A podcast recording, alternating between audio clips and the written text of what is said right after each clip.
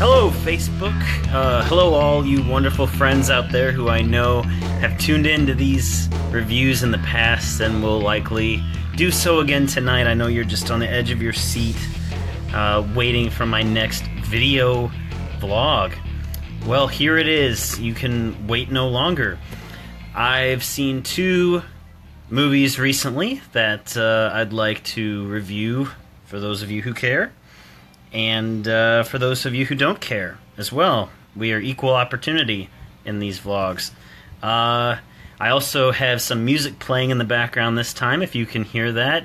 The production values are just soaring incrementally. Hey, look who it is! My girlfriend's watching. Hey, good to see you.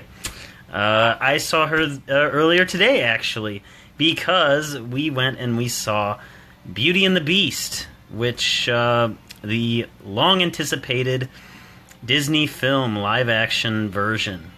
Yes, Facebook is telling all my friends that I'm on. Yes, welcome everyone. Come on in. We're just getting started here. So, before I get to Beauty and the Beast, I want to quickly touch on another movie I saw recently, Kong: Skull Island. Now, I would say that these are spoiler reviews, but let's be honest, people. You know the story of King Kong, and you know the story of Beauty and the Beast, so are they spoilers? I don't know. I'll leave that to you to decide. In any case, let's see. So, Kong: Skull Island. Gosh, it's been so long since I've seen it. It was only like a week ago, but I've already kind of forgotten it a little bit, which shows you probably how good it was that I... that I seem to have forgotten 90% of it. Let's see here. So, it takes place in the 70s, and it's like Vietnam War has just ended, and there are a bunch of scientists who know that something's not quite right at this island, and they're going to go see and check it out what it is. And no sooner than they arrive than they get attacked, and they are forced to get to another part of the island to escape, all while dealing with these dangerous creatures and Kong himself. And this movie, it was okay. I mean, it was it wasn't that great, let's be honest. Some of the fights were kind of cool whenever Kong did fight dinosaurs and such, and the choppers filled with people themselves at the beginning. That was neat. However, if you've seen the trailers, if you've seen the TV spots, you've seen pretty much all the action in this movie as it is. And that's... I mean, I guess that's kind of cool, but I'd just as soon watch the trailer over again than watch the horrible human actors who are just... Tom Hiddleston, Brie Larson. Man, after seeing Brie Larson in this, I'm starting to... Hey, someone gave a plus up. I don't know what people liked, but yeah, the human actors were not that great. Brie Larson, after seeing her in this, I'm starting to wonder if she really will be that great as Ms. Marvel, coming out in a few years from the never-failing Marvel Studios, which are just amazing. Tom Hiddleston, though, neither of them had chemistry, and I don't think they were going for a love story because they ultimately didn't end up together in that sort of way, I guess. I don't know. But maybe there'll be a sequel. There's supposed to be several sequels from what I can tell. But in any case, the action scenes were cool. However, I don't know. It's just the humans brought that down. The humans brought the movie down so much that only the CG characters were much more interesting. John C. Reilly was himself. Samuel L. Jackson was himself. But ultimately, I wish we could just get a movie where it's a giant ape just wandering around beating things up, because I think that's probably more entertaining than the human element. And like I said, be sure, if you do see this movie, stick around till the end of the credits, because you'll find that there's going to be a cinematic universe. That's no surprise. The whole point that they were making this movie was to set it up for the ultimate Kong vs. Godzilla versus Mothra, versus Rodan, versus all these other 1930s, 40s claymation things that I don't even know, because that never really... I mean, I liked Godzilla. I'll be honest. I liked the 1998 Godzilla. When I was 8 years old, that was the coolest movie. It was like that and Jurassic Park were like the best movies I'd ever seen. Kong and Godzilla haven't ever done it for me, says Chris. What say you? Well, yeah, I do like... I did like the Godzilla back in the day. However, when I grew up and I watched the 1998 Godzilla again recently with Matthew Broderick, it's not what it used to be. Granted, my standards have risen since I was 8 years old. However, I am a King Kong fan. I love the 1933 original version, the black and white. It's one of those black and white movies which, if you haven't seen it, and that's not to say that that black and white movies aren't good. I'm sure there are many, but if I was to pick one black and white movie to see, I would say see that one, because what they do with these claymation puppets, it's incredible. Like, you have this thing that is supposed to be like this fake toy, and it's fighting a T-Rex, and it's flipping it around, and it's beating on it, and it's getting on top of it and tearing at jaws. It's incredible, and it's just like, it really set the stage for all the special effects and cool movies to come. So I would definitely check it out. Hey, we got an international audience. My friend Dustin from Australia is watching. Very cool. Anyway, so let's see here. So yeah, King Kong. I also really like the 2005 Peter Jackson remake. Now, granted, Peter Jackson, I'm a little biased, but yeah, I really enjoyed it. It is overlong. You could cut like 45 minutes from that 2005 version, and you would still get probably the main point across. But it's just so like fun. And honestly, I've been watching. There's the new King Kong Blu-ray. It actually combines all of the bonus features from previous versions, which I had bought, so now I was able to get rid of all of those. I know it's a really long movie, but the bonus features are even longer. 13 hours of bonus features are on this King Kong Peter Jackson Blu-ray, and I'm about 4 hours in, and I've seen them all before, so this is not new. I'm willingly choosing to watch these all over again, because it's so cool. He did diaries every other day, while they were filming the movie, and every other week while it was in post-production, and you get to see exactly how a movie is put together in real time. You get to see all the glamour is stripped away, all of the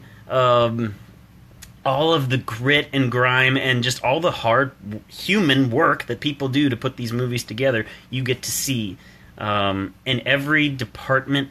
The rotoscopers and the compositors and the sound people and even the people who like click the camera, who click the bar, when they go to do a take, like they talk about that and what all those different icons mean on it. It's really fascinating, really incredible stuff. So I would totally recommend check out the King Kong 2005 production diaries and post-production diaries. You can probably even find them online. Again, much more interest. Hey, good day. So much more interesting than the Kong Skull Island movie, and you'll actually learn something, and you might appreciate the hard work that goes into putting. And this is only one movie. Like, this is one crew putting together one movie. But if you see this, imagine that for all the hundreds of other movies that come out each year. It's quite incredible. So yeah, check it out. And yeah, oh yeah, what was I talking about? Kong Skull Island? Yeah, I mean, it's something that, if it came on cable ever again, I would watch it for a day, and I would be done with it. But I have no desire to check it out ever again on my own. It's just kind of forgettable like that. Kind of like the new Godzilla that came out, the 2010, 2011. I forget what year. It doesn't really matter. Same movie, same problems.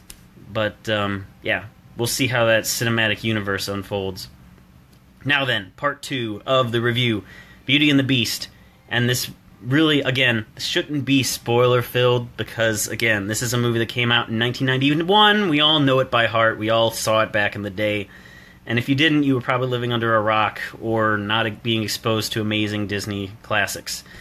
Beauty and the Beast was not my favorite, and this is the animated one, was not my favorite film growing up. That was probably Aladdin. I loved Aladdin. Jasmine, back in the day, 3 years old, man, she was pretty. And then let's see. I really liked Mulan. I really liked Hercules. Was a big one. That's probably the one I saw in theaters the most, was Hercules. The first movie I remember even seeing in a theater at all was probably The Lion King at the Dollar Show, which is still open. Thanks to me, it's still open. And that was like when I was 4, I think, 1994. Yeah, Lion King. Yep. Some others in our audience have seen that too. That was probably one of the first ones they remember as well.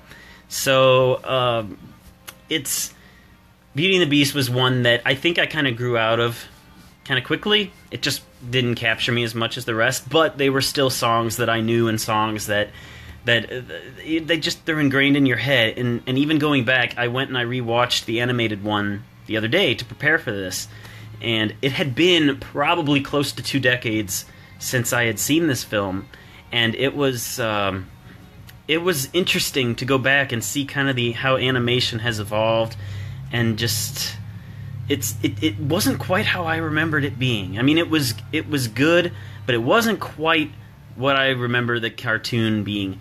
The songs, again, were stuck in my head since then. So for 2 days, the Gaston song and the Belle song, it's all been stuck in my head. So with that fresh in my head, I went to see the new one today with my girlfriend, and I would say we really liked it. I give it, and I was thinking, earlier I said an 8.5, but I'm lowering that.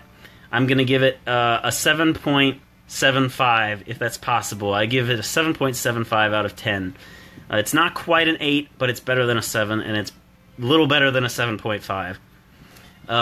The production is extraordinary. The design, I don't know what was real and what wasn't real in terms of like the set. I don't know what was digitally enhanced versus what was actually built and crafted and painted. It was extraordinary design. The music was grand, the orchestration, the costumes, the makeup. If this all doesn't win Academy Awards next year for those sorts of categories, there's something seriously wrong, because you know what? Suicide Squad won Best Makeup and Hair this year, and that is a sin, and that just...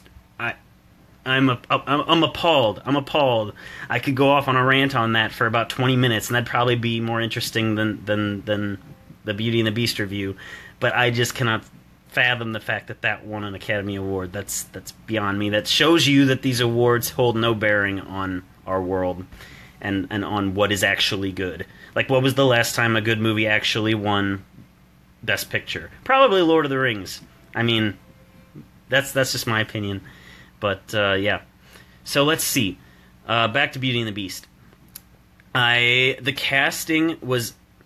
Going into this, when they said that Emma Watson was cast as Belle, I was like, that's the most genius idea of all time.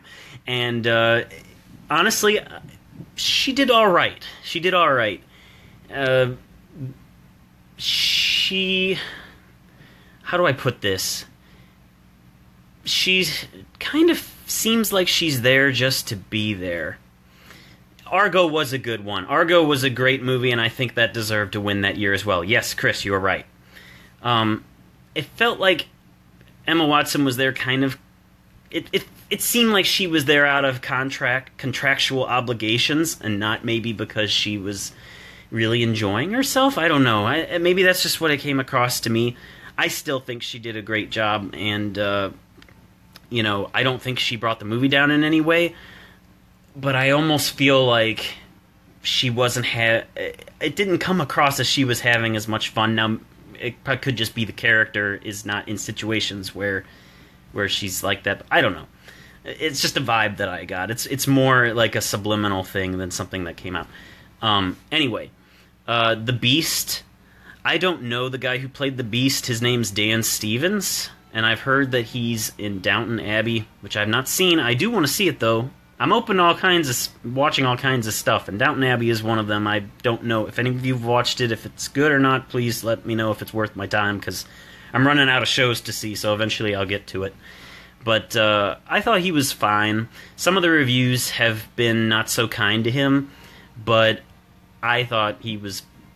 I mean, it was fine. He was fine. Who really stole the movie, though?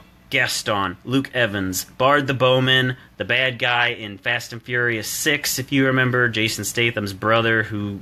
He's on that giant plane that it takes the plane like a million miles. It's like they did the math, and in Fast and Furious 6, that plane that they're all fighting on at the end that's trying to take off, it's like it takes it like... It goes the length of a state, they found, but like that runway is ridiculously long. Anyway, so yeah, Luke Evans as Gaston, phenomenal job. He was a great. I mean, he captured that villain. I love the Disney villains. Like they're probably the most interesting characters to me, and I think he did a fantastic job. Sang really well too. He's exactly the smarmy sort of person that you would expect Gaston to be.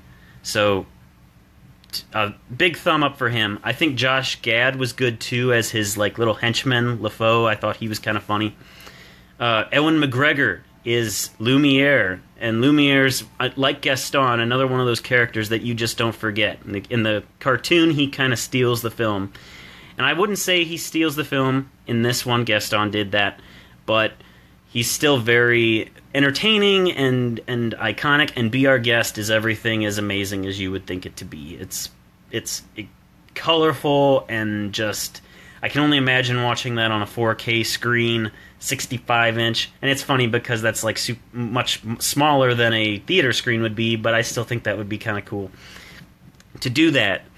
Ian McKellen, Sir Ian McKellen, was Cogsworth, and there is a moment near the end. Again, this isn't a spoiler to say that the town goes and attacks the castle, just like in the cartoon from 20 years ago. And there's a part where everyone's like bracing for battle, and like everybody's like barred up against the door, and Cogsworth's standing at the top of the steps. And I'm thinking, you know, he should just yell out right then and there, "You shall not pass." But of course, he doesn't do that. But if he had, oh man, I'd be cheering like hell. That would have been awesome to see. But he did a great job as the clock. Emma Thompson, Professor Trelawney. I don't know if is it Thompson? Emma Thompson? Yeah, Professor Trelawney from Harry Potter is Mrs. Potts. She's the teapot who sings the iconic song. And yeah, like Stanley Tucci is a piano, and I don't remember that piano from the cartoon. That might be something that they added. But very good. All the supporting roles were excellent, and it's neat to see them transform at the end, because then you get to see them as they really are, as humans. So that was kind of cool to see Ewan McGregor and Ian McKellen and everybody like that once they were back. So yeah, the music. I read a review, and I think this bodes really true. The music is the heart of this movie. It's a character as much as any of the characters themselves, just like Middle-earth is a character of Lord of the Rings as much as any of the characters are.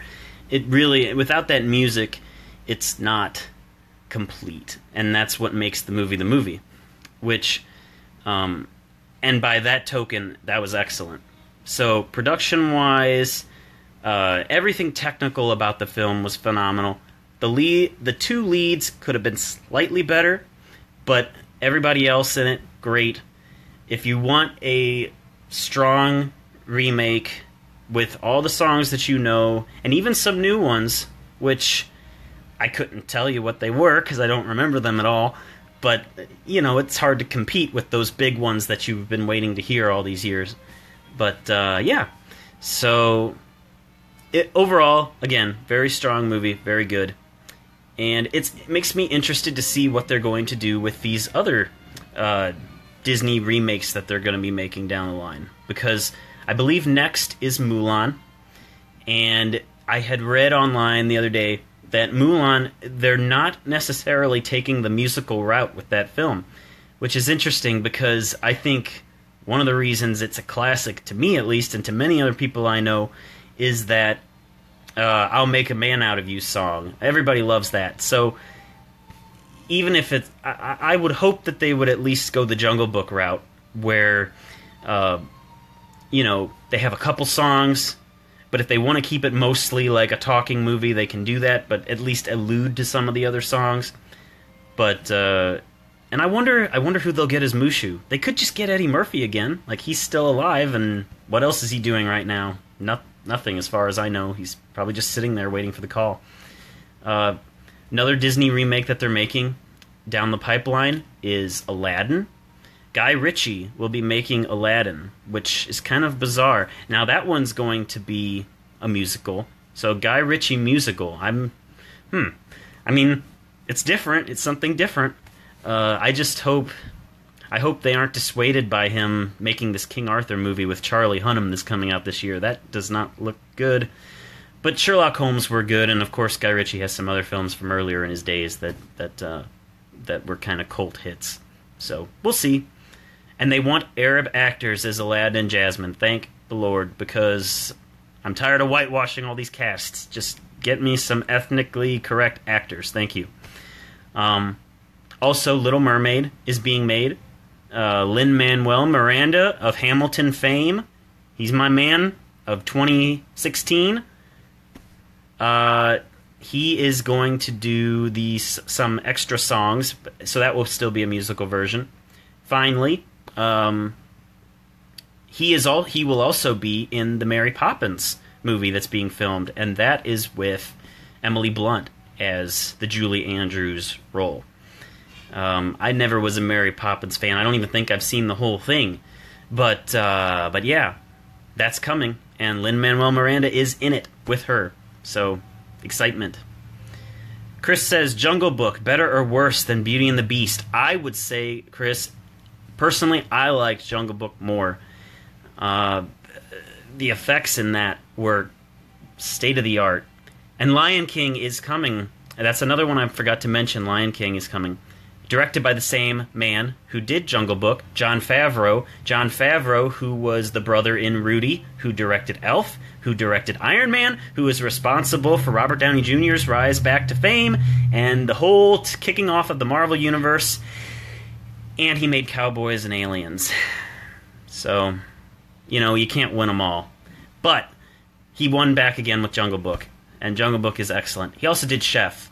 Chef is a great movie, underrated. If you haven't seen Chef, watch it, but be prepared. You're going to be hungry. You're going to want to eat when you're done. You're going to want a grilled cheese, specifically, when you're done. So, see Chef.